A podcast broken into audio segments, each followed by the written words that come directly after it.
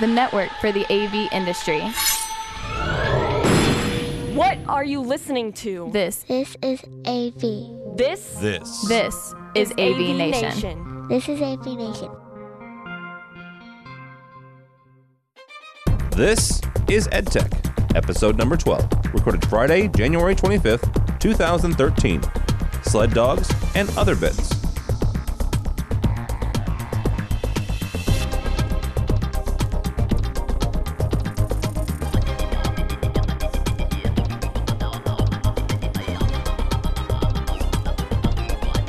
Welcome to EdTech, the education-focused podcast uh, given to you, put on to you by the guys over at AV Nation. This is for, about, and as it happens, by uh, gentlemen from the education world. Uh, we we kind of gathered this around, and, and this kind of sprouted out of the InfoComm Technology Managers Council. So if you're a technology manager, welcome. Uh, we do kind of focus on the education world because all four of us live in the ivory towers. Uh, first up is uh, Mr. Matthew Silverman. He is from George Mason University. How are you, sir? Not too bad. How's it going, Tim? Doing well. Further up the East Coast and further down the temperature dial is uh, our beloved, currently our beloved leader, uh, Mr. Scott Tiner. How are you, sir? He's from he's from Bates College in uh, in Maine. I'm doing great. Good day to you, Tim. And it is um, above zero here today, so we're That that is a plus. yes. That is. You're, you're actually warmer than I am. What are you there? Well, it depends what's. Uh, we're below 32. It, it depends how you want to define zero. Why, if you're thirty uh, Celsius or Fahrenheit? Come on. I define zero as zero. Me too. Although there was an article uh, recently in Gizmodo about uh, we should all go to metrics soon. 'cause We should. We sh- and, and I agree. I agreed with the article. I thought it was funny. um, but currently we're not. So uh, farther out west, uh, not at zero in any way, shape, or form, uh, is, is Greg Brown from UCLA. That stands for the Uni- University of California, Los Angeles. How are you, sir? good morning where where it is 62 degrees however which is is very close to freezing on our scale You suck on so many levels. hey it's also gray and gray and raining but it's raining. It's not snow. Again, the California boy doesn't get it. I'm, I'm trying to be as magnanimous as, as Yeah. possible i mean you know can i help it if it's 70 degrees and sunny 300 and some odd days a year out here He still has his surfboard stashed to the top of his his uh, his wooden laden station wagon. All right, um, we're going to talk about a bunch of stuff this month. Uh, a couple Surface tablet thingies. One is Microsoft; uh, they got a Pro one, and Panasonic has a huge um, one. A couple things from actually from the AV Network, really good articles. Um, how to do convergence, how to convince your or, or tell your your uh, your IT guy that uh, there's going to be some AV stuff on your network, so it's okay. Trust us. Uh, and InfoComm has come out with a um, with a checklist, and Mr. Tiner kvetches about tab tension screens, and I have a, a thing for him on that. Uh, but first, uh, a, question for you guys, and this is this is how I was introduced to BenQ. Uh, we're going to talk about BenQ for a second. Uh, a friend of mine who kn- knows what I do, and, and he'll he'll pick my brain from time to time, as I'm sure you know other ones uh, guys will do you as well.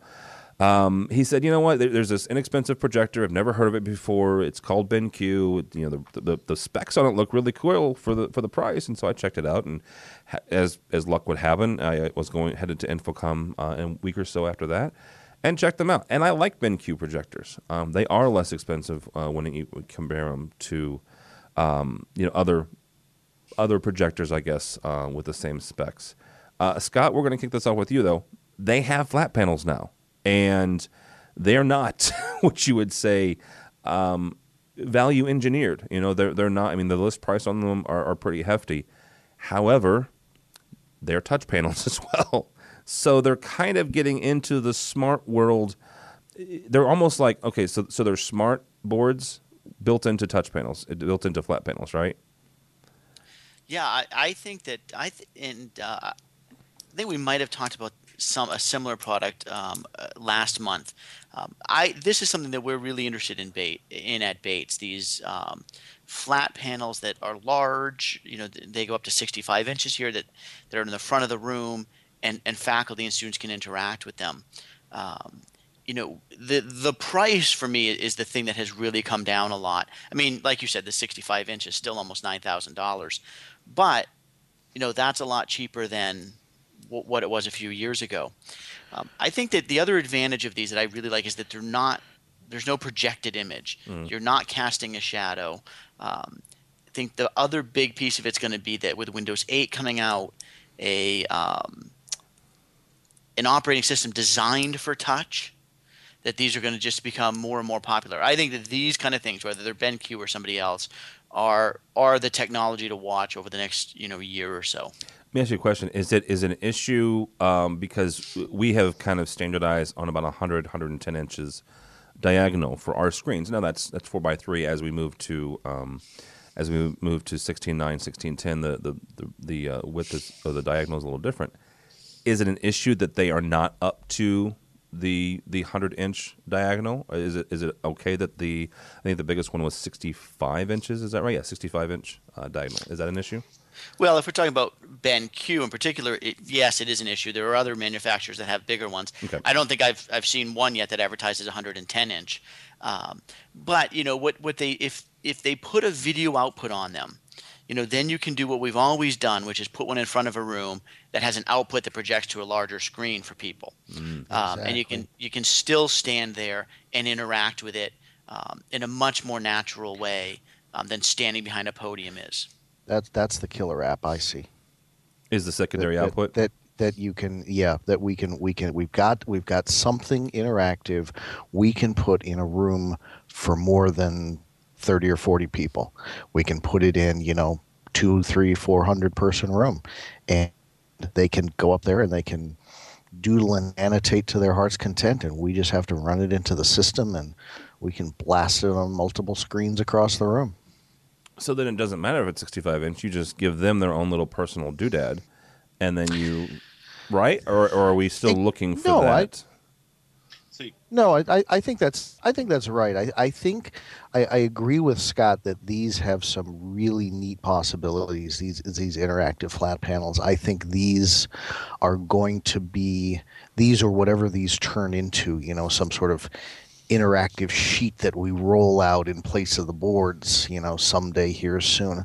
But I think they're going to be they're going to be much more the the app than um, than uh, instructors sitting there and trying to write on a on a tablet on the top of their lectern or something like that because it's it, it maintains the traditional writing on the board sort of thing okay, and I don't sense. see that going away it's sort of the best of both worlds so I I, I think this has a lot better possibility See, I'll, I'll kind of pick a bone with that. I, I, I definitely agree. I think within three years, we're probably all going to be told by our faculty, touch has to be in our classrooms, and wow. it'll be the it'll be the next digital cliff, if you will.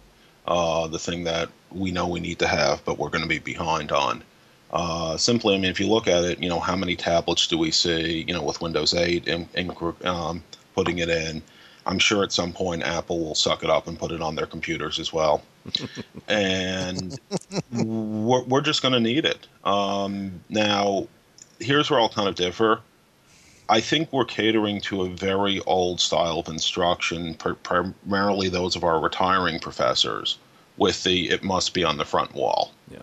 Um, and I I actually think I would probably be more inclined to like put like a 24 inch monitor on an articulating arm, and maybe not even in a traditional lectern setup. But the idea is don't make them turn their back to the students to use it because that that's mm. that's a hmm. big complaint I, I've heard.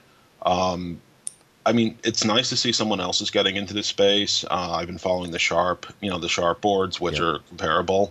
Um, we haven't rolled any ones out, but we've had some really serious conversations about it. Uh, Tim, you hit it right nail on the head. It's it's the size factor. The 80 inch mm-hmm. Sharp is getting to the point where we'd probably put that in our seminars. Um, Smart is the big loser here, yeah. uh, because yeah.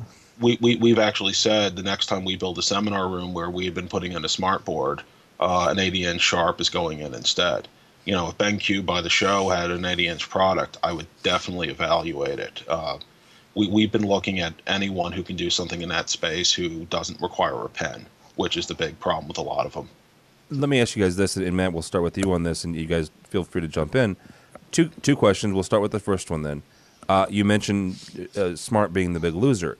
Are they to a point where they could say, you know what, let's chuck the hardware, let's license the software, or are we in a world where you know actually before the show even started, we talked talk about uh, IT managers and the fact that you know most of us are in some way, shape, or form involved in the IT department of our of our respective colleges. Um, are we in a Windows and or PC and or Android world to where Sharp is just going to lose out because of things like Windows 8? You, you mean sorry, smart? Smart, yes. Smart, yeah. Smart's going to lose um, out. I I think um, hmm. Smart's product probably works well in K twelve.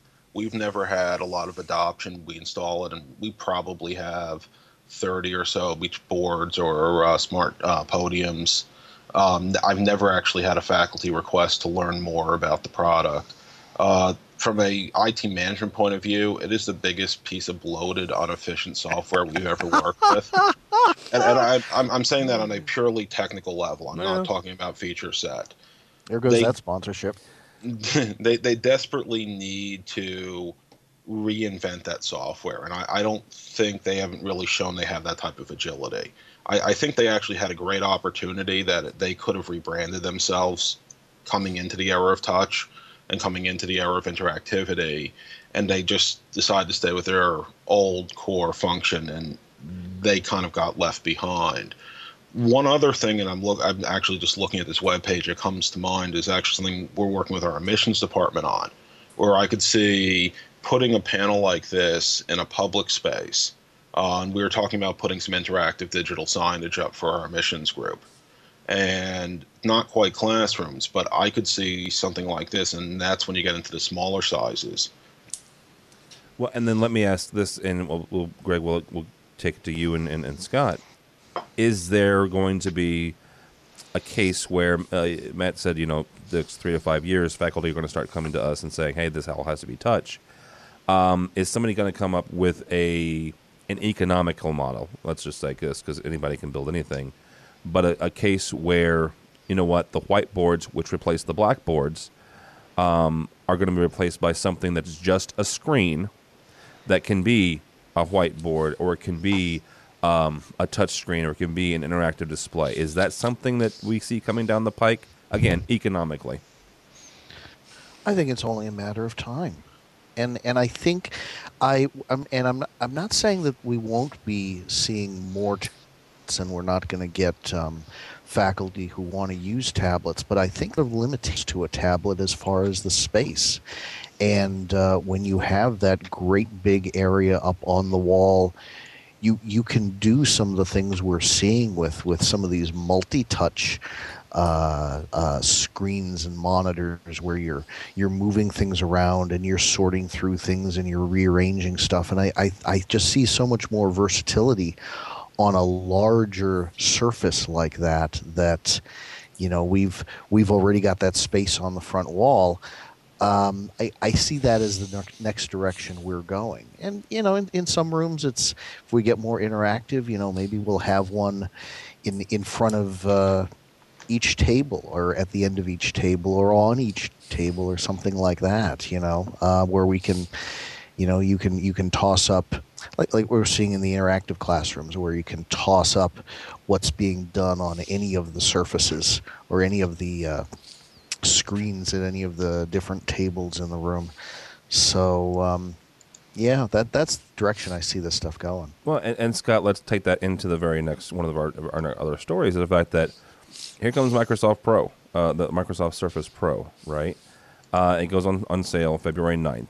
Is this, has this, it, it, it feels like the Surface has kind of snuck up on everybody, and suddenly it's what all the IT guys are talking about. It's what half of the AV guys are talking about. Is this like some some Trojan horse that suddenly, you know what, because it's Microsoft and because Microsoft uh, plays well with the enterprise guys, all of a sudden it's something that we're going to have to worry about. Well, I think we're going to have to worry about it. There's, there's no question that we're going to see it. I think that for me, and and maybe I'm a, a Apple fanboy. I, I, that you know I've been accused of that before. I it just it it doesn't excite me. You know when you when we look at this Surface Pro, which costs a thousand dollars, mm-hmm. and you then need to buy a hundred and thirty dollar keyboard. So you've bought um, a twelve hundred dollar laptop computer, mm-hmm. and uh, you know you know, it, I, it just it, that doesn't excite me the way you know an, an, iPad or you know something like that really completely changed how people interact with things.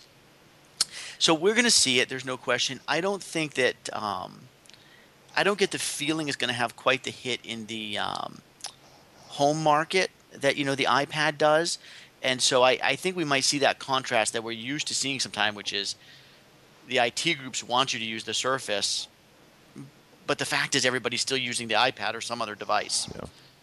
So it it's um, you know, in, in to, to, speak about the the touch panel, the touch screens for one more 2nd mm-hmm. I think what we need to remember is that, um, or just think about, it's one of these things you don't really ever think about. An 80 inch panel is about as big as you can get, and still reach all parts of it. Yeah, that's mm-hmm. true. You know, you, you, know, you can't put up a 200 inch panel; you can't reach the whole thing, and then or it's too close to the floor. So the answer is, yeah, absolutely, these are going to be economical because they can only get so big. That's a very right. good point, actually. Right. Um, Mr. Silverman, is this is the Surface going to be the next great bane of AV um, technology managers, or you know, like uh, Scott said, is it going to be more of the fact that IT is going to try to you know institutionalize these things, but we're still going to use our, our iPads at the house. You know, I don't know. I mean, from from a support point of view, Microsoft, in my opinion, frankly, plays a lot better uh, when we have to bring it into our systems. Um, you know, it's not like they throw HTTP on randomly like Apple. Um, uh, but it, it, makes your life interesting. Yeah, yeah, yeah you know, I, I could do with a little less interesting these days, but um, uh, it, I, I don't actually know if there'll be a lot of adoption of the Surface. Um, I, I frankly, I, I've after I've been thinking about the Surf for both the the Surface RT and the Pro. I, I, don't really get that. I, I, think Microsoft just felt the need to make an iPad. Um, I, I, do think what we're going to see a lot of, and it may be six months from now, but if you look at what came out of CES, is we're going to see a lot of ultrabooks or notebooks with touchscreens, or and that they're convertibles. So it may not be the Surface that we're seeing, but I do actually think we'll see a lot of Microsoft Touch applications.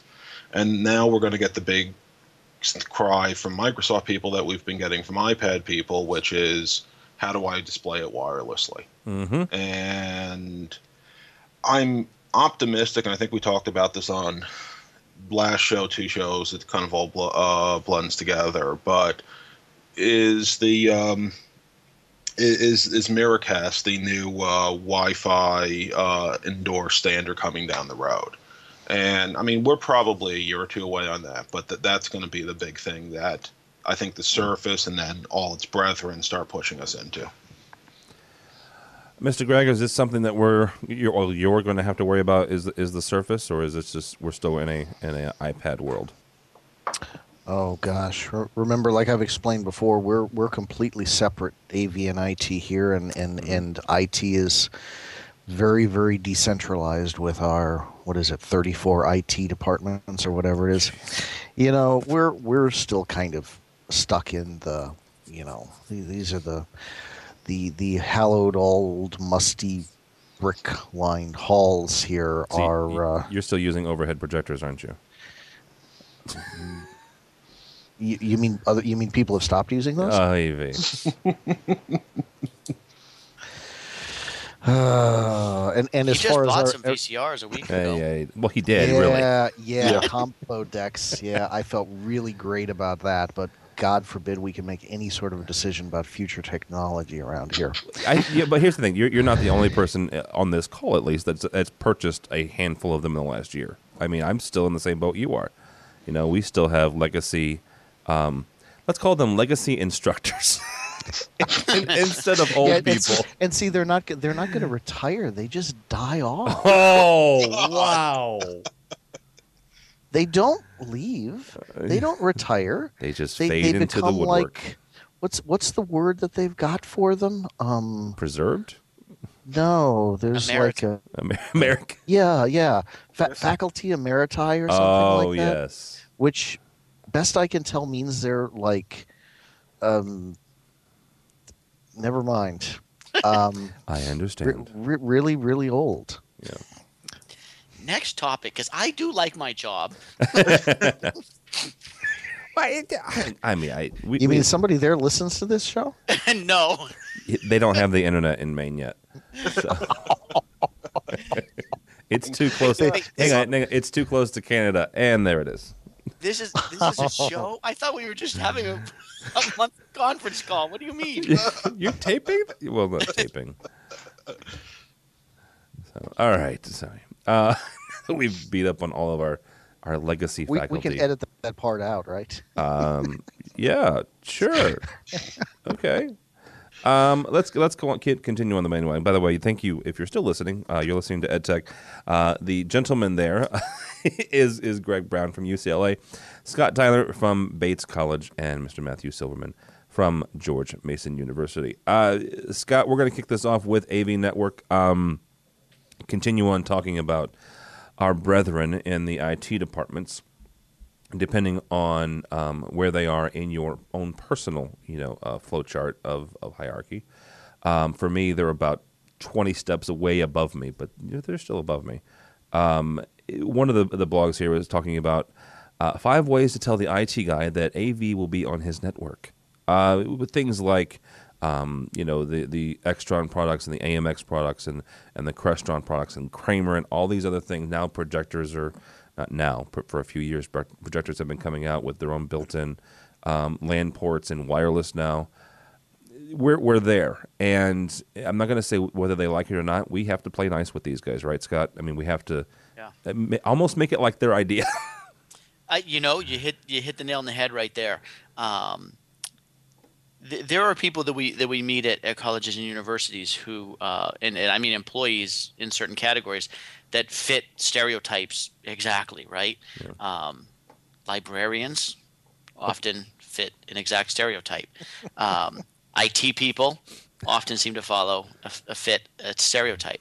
We have been fairly successful at Bates with with re- relating to them and getting a relationship with them um, by doing exactly what you just said is letting it be their idea.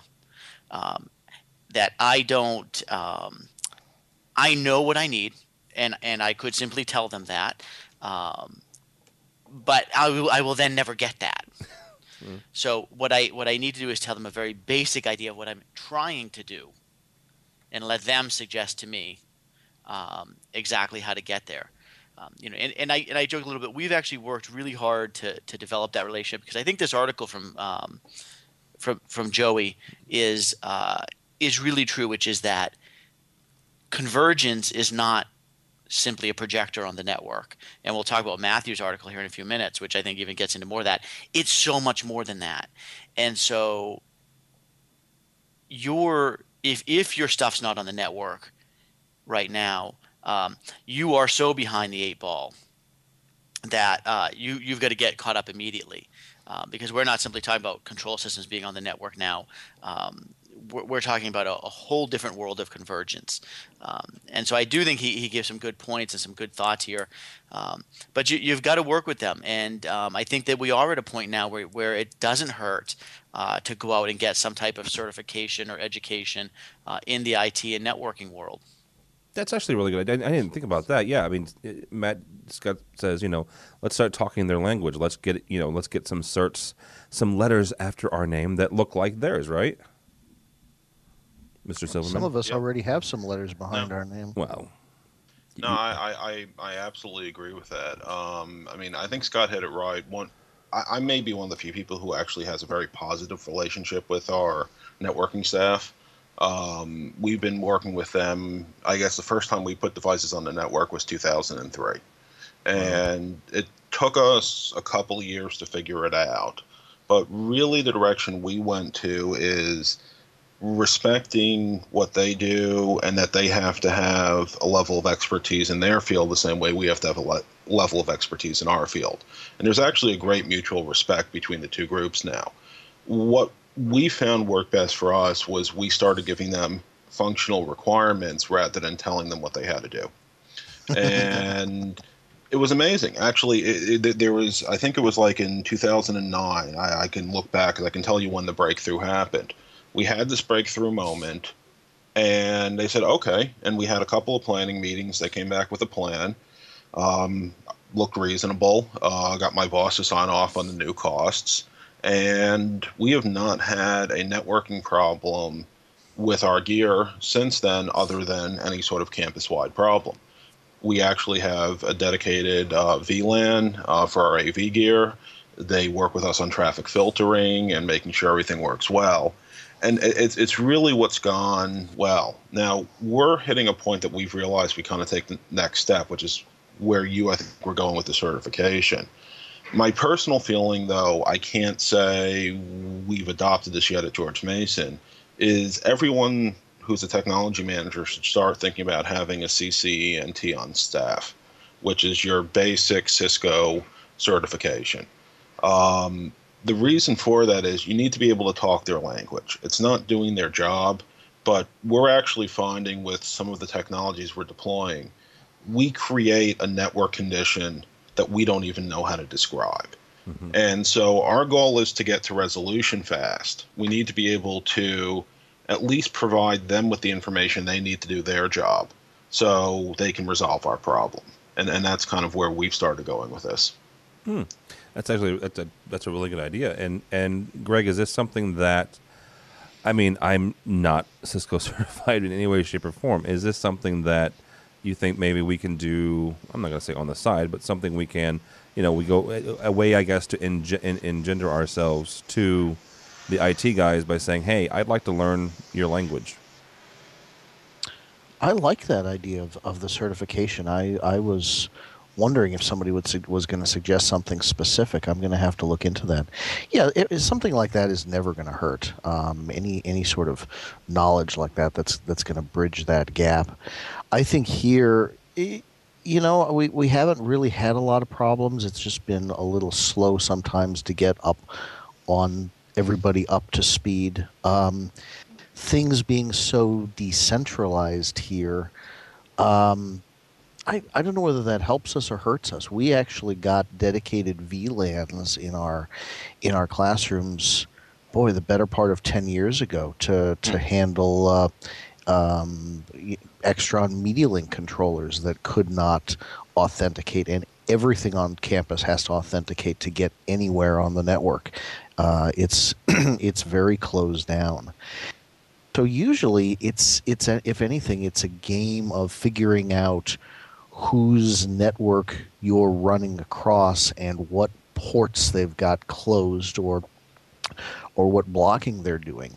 Um, you know, I, I've been doing my first wrestling here with uh, a DMPS 300 and, and getting it to talk to its touch panel and tying into it, uh, you know, from my computer with Toolbox, and it's for a few days there. It was nothing but you know on again off again why isn't it working oh they the port died again and you know they they kept shutting us down for you know we, we would figure out one problem it would work for half a day and then it would stop working and they would be baffled and we would be baffled and we would suggest something and they're like oh you need to do that too and and it, it's it's been really weird stuff. You know, the the the having two IP addresses in the DMPS. Whoa, the network saw something that needed two two IP addresses, and it's like, okay, can I cut your bits off? And um, um, I'm sorry.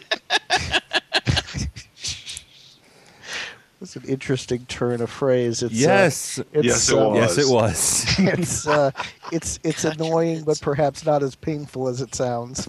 Um, but um, all sorts of stuff like that, and and the DMPS is, is just plain a, a, chatty Cathy, and that got it shut down one at one point too. And um, what was the other thing? Um, it, it it's just been it was it was a string of like a half a dozen oh, wait a second, why is our data off again? Oh, well, I don't know. Are you guys doing this too? Well, yeah. Okay, so here, here's the thing. Let, us let's bring in another article that, that Matt sent us, and that's the the convergence factor, the IT AV convergence. Um, is this something where, uh, you know what, it, it, and I don't know the InfoComm version of IT. Okay, um, I'm sure that there's a show out there or there's a, an organization out there, and I apologize, I'm not knowledgeable enough to know that it, any of you three can can sound really smart at this point. Um, but is this something where we should go to that show and they should come to ours, and or they we should go to their manufacturers training and they should go to Crestron, you know, at least some basic and, and some basic Extron and some basic AMX, um, just so we can all we all can in truth converge together. Mm. I think that uh, you know I've always had the opinion that there are people people are experts in their fields right? And so, um, and then we re- need to rely on professionalism in order to to relate back and forth between departments. And so, I consider myself an expert in, in my field, and I know that we've got some networking experts here at Bates. Um, so I, I don't think it's a bad idea to, to learn some things, but I, I think that it, I I don't feel like I've got the oppor- the time to be an expert in both. Mm-hmm. And so, you know, one of the things, the other, other thing that I've always found very useful, and I have to remind myself of often, is that while we're often very the very public face of where we work, because we're standing in a room with 100 people who are waiting for a presentation to happen, the networking guys are responsible for a lot. And so when they tell you something can't go on the network or they're hesitant about it, not because they're just being jerks, it's because the network's working right now and they like it that way. yeah. You know, so that we've got to you know kind of keep that in mind as well. And that's valid. I, I didn't think about that. So. The, I was going to say that there there's something to think about when you said Tim. You know, should we go to their show or should they come to ours? It's it's not as simple as that when you get into integration. Um, I mean, yeah. take a look at a couple of the things that I discussed in this article. Um, you know, you look at what, for example, Old Dominion implemented. They're integrating touch panels with a room reservation system. That needed a uh, you know an AV guy just to figure it out, an AV programmer, a DBA, and then an apps developer, uh, as well as probably a web developer to pull that all together. So it, it's a little bit different than the traditional AV approach, which is you know the one man band or the one you know the one shop band. Yeah. That it, it, it's it's approaching more of the IT development where you have to build a cross-functional team. Uh, a great example that I unfortunately wasn't allowed to put in this article, but I can share, uh, is something that uh, University of South Carolina is doing. Uh, Jonathan Booth down there, uh, they had a problem where they want to be able, they wanted to have their control systems text message uh, when they had issues, but they for a lot of reasons, weren't allowed to do that because it could incur costs on people's phones and things like that. So Jonathan actually put together an integration uh, where he used Twitter uh, because people could subscribe for free or get it over email. And he had to work with APIs, he had to work with web development, he had to work with Crestron programming to make this all work. And I, I think that's kind of where I was trying to talk about with this is it's really pushing us to think differently. And I, I, get the feeling, you know, I've definitely not been in this industry as long as some, but the industry likes to play within within the industry. Mm-hmm. And where we're going is, I think, with the more advanced applications, we're just another specialized IT developer where we're responsible for our piece the same way as you need to pull the networking guys in, the da- database guys, and the application people in. So. Well, and that and that's a good point. I didn't think about the, that yeah. the fact that we're we're our own specialized entity, but we're all kind of under like like I've said before. You know, a lot of us are under IT when it comes to our organizations. So. Yeah. Alrighty, um, moving on. The InfoComm, the wonderful people that uh, you know we're going to go see in June. Um, InfoComm has released a new AV systems checklist. Uh, it's a performance ver- verification checklist. Um, and I see this as being twofold. First of all, uh, you have a new building going in, or you have an integrator coming through and, and putting up 10 rooms for you. uh, here's a chance for you to actually sit down and go, okay, does this work and does this work? Uh, and the other thing is, is something we actually talked about last month when it comes to, to preventive maintenance. Uh, it's another way for you to say, sit down and say, you know, hey, this is this this works and this works and this doesn't.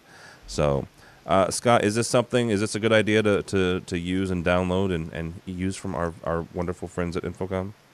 I think it is, and I think that this is one of the things that InfoComm has begun doing really well in the past few years. Last time we talked about um, the work that Matt did, you know, a year or so ago with the um, the uh, projector contrast standards. Um, you know, I, I've re- recently thought a lot about color management in our classrooms, and I think that um, what we've done really well is, you know, put rooms in and, and they work, and then we walk away. Mm-hmm. And whether they really look good, whether they really work well, and so by getting these standards, it just it puts less work on us to have to develop the standards. We can give these to our techs. We can get our techs certified in, in knowing how to how to do these things. I think it makes a huge difference, and I'm really glad InfoComm's done it. One other thing I need to need to plug is the soon to be, although we'll debate that maybe it already is, uh, no longer the technology chair of the Technology Managers Council, but there were three tech managers on that committee, mm-hmm. um, and mm-hmm. I think that that's that's an important thing that we see more and more now with InfoComm, and I think it's worth pointing out. I wish that we could talk to someone on the AV Systems Performance Verification Task Group. It oh. would be nice, wouldn't it? It would be nice. oh, look, the first name on here is Matthew Silverman, CTS PMP. That hey, sta- we know him. That stands for pimp, y'all. yes, George, George Mason University. Yeah, uh, Matt, um, and and all, all kidding aside, you first of all, you do a whole freaking lot when it comes to committees and and, and standards and stuff. Uh, kind of walk. I'm not going to ask you if it was a good idea because I'm assuming you think it is. Uh, but kind of walk me through, you know, using this thing. Okay, so this is actually think of this as a preview of a full ANSI standard that we're hoping that you'll get to see in public review by the show this year. Okay. Um, the idea is that we're trying to move the industry towards having a structured process and having a structured way of really verifying what you said you were going to get, you got. And this is an update of a checklist that had existed from a couple years back. And the big changes that you'll see is we try to expand it to be more inclusive. It's a framework, so it doesn't actually provide you metrics on what number you need to hit or what specifically you need to hit, but more tries to help you take your project documentation, your systems documentation, and turn it into something that at the end of the project, either you know any of us as an owner or a consultant or an integrator or hopefully all three are doing. So you verify what you contracted to deliver is actually delivered. I, I actually want to go with something that you mentioned about having tech managers involved. Something the standards um, steering committee is very committed to is representing all segments of the industry. We actually have four identified segments. It's technology managers, manufacturers, system integrators, and uh, consultants. And if you look at the balance that we had on here, it's been actually phenomenal. We have all of those groups represented as well as an international representation. We have uh, three people from the United Kingdom and one person from Australia. Wow. And it's really about moving the industry forward by providing us the tools to be competitive, um, you know, with IT in, in, in a lot of ways. And things that we've seen IT as a profession standardize on through either BICSI or through CompTIA or even through project management processes these are going to be complementary tools which will help us kind of take that seat at the table. Well, and Greg, is this something where you can take you know the, the work that, that Matt and the, the gang has done and and you know not not pass it off as your own, but say, hey, look, you know, here's something that we can do um, not only to make our systems last longer, but also verify uh, work that either we've had other people do or um, we we do ourselves. You know, this is a way for us to check ourselves. Uh, I I think this is a really great idea, and I applaud the effort. What what's my next word? But but um, I I wonder how much use we are going to see with this, um, and and how often it's really going to you know, I, I'm concerned about the adoption. I know one of one of the things there it talks about um, what if you're a, a diamond level uh, certified AV solutions provider. Do they still have those things? Well, see, uh, the comment I was going to make was, well, great, we're talking about the diamond and the platinum and the thing that we only see in InfoComm press releases or when we're ragging on it here on the show. And the emerald um, and the yeah, yeah, they, you know, that that that seems like a really weak link. I mean, I I I think that's a great idea too, but you know, maybe we need to put a little effort, more effort behind, you know, publicizing what those are, or you know, do they really mean something out there to people? I, I kind, I'm kind of wondering about that, but but it's the adoption that I worry about, and whether people are really going to use it. I mean, so many of the the items on there were um, the the link was per the project documentation and I see that as a little bit of a weakness. I mean, have you seen the project documentation that most integrators provide? yeah. I, I, I mean, I've, I've seen more detailed uh, schematics come out of a hyperactive six year old than, than some of the integrator stuff I've seen. Um, so, you know, I, you, you show me one of these completed and all nicely done by a major integrator, and I will buy you an adult beverage of your choice at the show. No, done, done because I already have a couple of those. But uh, we, we, we, you'll, you'll actually get examples of this coming out. I would say probably, probably around the show. We're actually going to have some case studies for you on this. I, um, I hope so. That, that'd be great. And and, and, and, actually, I I, I yeah. visited Matt last year, and you know now the great big purple fedora makes a whole lot more sense. oh, jeez. um, but I mean, I, and Greg, actually, also your points are 100% valid there because I may get in trouble some of the folks down the road from me on this, but decouple the checklist to the show. Mm, the, the, the, decouple the checklist from the CAVSP program, and I it's part of it. It's it's there, so you hit certain levels on that. But the whole idea is the checklist is one piece of a total framework that we're looking to release as an ANSI standard. Oh, wow. The idea right. is the standard will tell you how to craft a project specific uh, verification process. What's not in there, and we've already talked about this, and this is part of the overall industry development, is we're actually already forming the next task group, which will develop the guide, which gets into really more detailed, which is how do you actually do each item. The one thing we're trying to stay away from is specifying metrics or industry best practices, if you will, because we, we want it, we don't have consensus on those items yet. So it it does, and you you've hit it on the nail on the head. It's you. The really hard part is our industry doesn't like to document. Our industry doesn't like to sometimes do the planning steps. Right. So right. W- we are, and you look at the list. You have, you know, some major integrators on there. You have some major uh, consultants on there. You have Google, and that uh, that's actually a tech manager from Google. That is not Google, you know, something they're trying to sell. Uh, Tristan's actually uh, over in the UK. He's he does what we do. Oh wow. Um, so you have people who are really invested in this, and I think you'll be pleasantly surprised as we move this forward. Who will be announcing day one they're adopting it, um, but it, it's it, it's a big change, and I, I, I think you're right that it may take a little bit of time and it may not make some people happy. And and it's probably the sort of thing where I'm I'm wondering, um, managers, you know, we may be able to help push this too if we see, you know, integrator A subscribes to this and integrator B doesn't.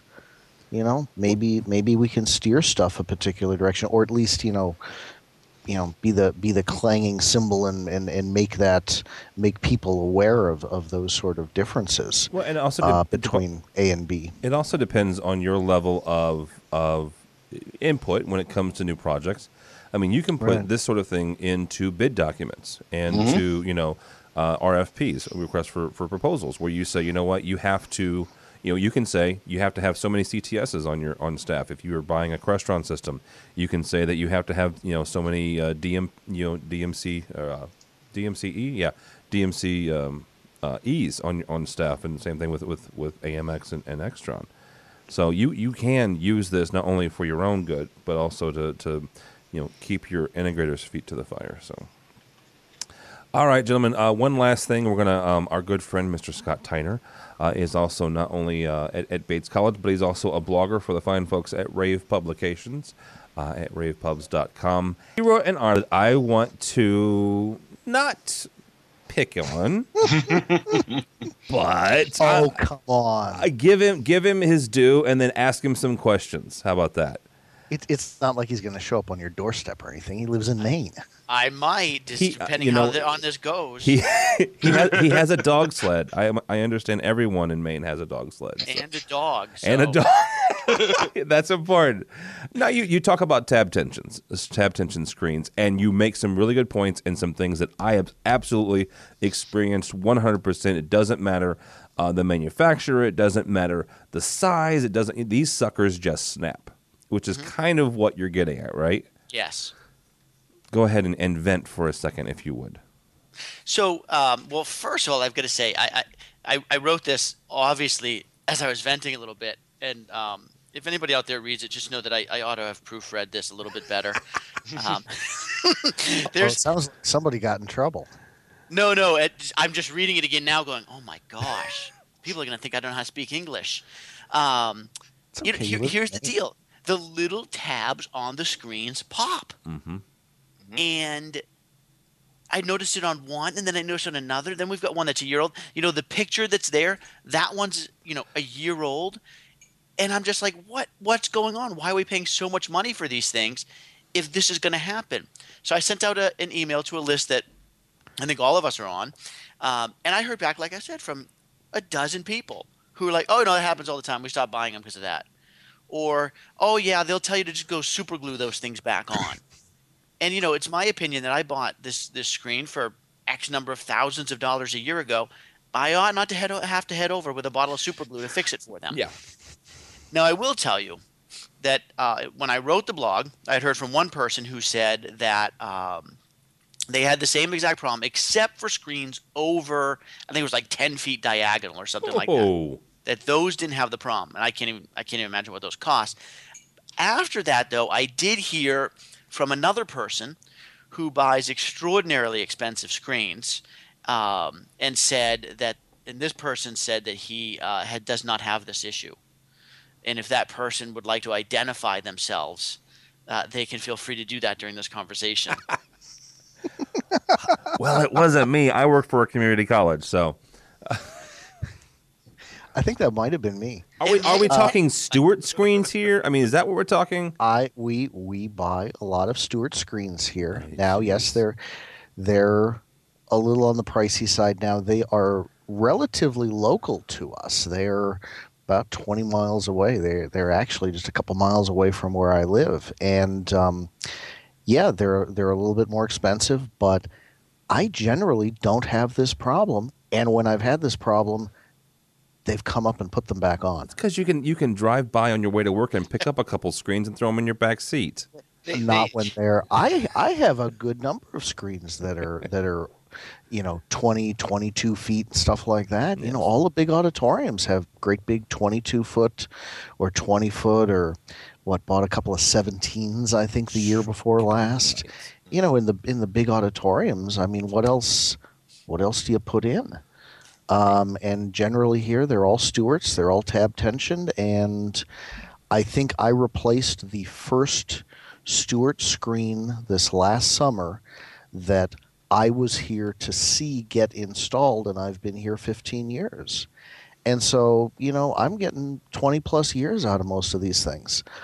Um, you know, I, What's the problem? You so, you guys are. What's the? Huh? Some, sometimes you get what you pay for. Is that what I'm hearing? Well, yeah, you do, and I'm I'm betting both. I'm betting most of you guys are buying screens from you know either or both of the two companies there in what is it, Indiana? Indiana, mm-hmm. and, and and the, and double you know, D's. Yeah. Yeah. well, listen though, but and and that was part of why I wrote this article though, which is, you know, you can say that and that's cool, but yet, then stop making them if you can't do it right. well, and here's the thing: the, the one, the the only thing I don't buy tab tensions. All right, um, integrators put them into into bid specs, and then they just show up on my campus when we have new buildings put up. But if it's me and it's it's a system I'm doing, I don't buy them because Scott's right; they're expensive, and the only use case, and I, and this is where where I want you guys to correct me on this. The only use case I have ever come up with, uh, and and and really smart people tell me, is you buy tab tensions if consistently what you're going to show is is uh, movies or or active video. We're not talking about powerpoints. We're not talking about slideshows. We're not even talking about you know fancy smancy prezzies or, or keynote presentations. We're talking about you're you're, you're in a in a film history class. That has to be a tab tension screen. Anything else, knock yourself out. Well, it, it, gives you a flatter surface over the life of the screen. If you buy a big screen, you know after after five ten years, you know you're you're going to have a certain amount of curl there on the edge um, you know, it's it's just going to give you a flatter surface for many years. Matt or uh, Greg, I have never. I have 15 year old screens that are not tab tensioned. Now they're electric, so they have a little bit of weight going on at the bottom. Mm-hmm. I don't have any curl. I've I've had that problem, but only with non-tab tension screens from oh. Indiana. Oh, jeez, Mr. Silverman, weigh in here. Oh, okay. I, am I'm, I'm, yeah. Um, I'm kind of with you there, Tim. Um, I mean, I, I'm actually a big fan in a lot of our instances of either manual or wall-mounted screens, um, which I've done a. I, I, I try to get in because, uh, frankly, most of our screens are down 100% of the time, and I just don't want to spend money on them. And you know, you go with a manual screen, it starts curving, someone decides to write on it with a marker, mm-hmm. which mm, happens, oh, say at least twice a semester for us. Um, you don't feel bad about replacing it. I mean, I don't, I don't want to call it consumable, but it, it, it's a planned expense. And we've actually put in our current bid spec at right now, we, we actually say you are not allowed to bid tab tension. Um, the only place I've actually considered it as an application, we did go there, that Greg mentioned, is these are super large screens. Uh, we have one 350 seat, really, really old school lecture hall. Uh, when the previous screen, which actually had something that resembled a garage door crank on it, fell down. um, I, I, actually think that screen may have been like twice my age, but it, it, it, definitely gave the university a good 30 years of service. Wow. Um, we, we, we, put a tab tension in that space. I mean, it made sense. It was it was just a huge space, but my average screen is you know what probably like about 110 somewhere in that ballpark, maybe 120 diagonal. Mm-hmm. I, I'm just not seeing the value, and I'll say one of there's just one quick thing. You know, I was talking to one of the Indiana companies when I was doing a specialized application where we were actually like flying the screens in the middle of the room. Um, and I, you know, I was a little concerned about, you know, am I going to be picking up from the air handling since there isn't a wall to stop it? Should I put tab tension in there? And they told me, frankly, with the weight on the bottom, it wouldn't make a difference either way. Yeah. So and that that's my experience as well. Is with that way on the bottom with those electric screens, mm-hmm. you simply don't have the need. Now, again, if you're in a film history class and and you're showing you know HD movies all day or or, or 4K, you know, because we're yeah. getting into that, um, then yeah, sure, knock yourself out. Just get yourself a bottle of super glue. Right. I, mean, I, I, think I think they might have indicated that it wouldn't make a difference because the tab tensioning would break within a few there minutes anyway. oh, and and that's and, what you, you call a fair, bow, all folks. Of, all of our. Go ahead. Huh? Uh, go ahead. No, I was just going to say all of our screens that are less than about eight or nine feet wide, yeah, they are all cheap manual screens and you know very often they're replaced every three or four years because the the material starts tearing off the batten or something like that because people you know un, unhook them and let them slam up into the case so yeah those are those are just junkers but anything over 10 feet you know, it's we, we just go with a little bit nicer screen.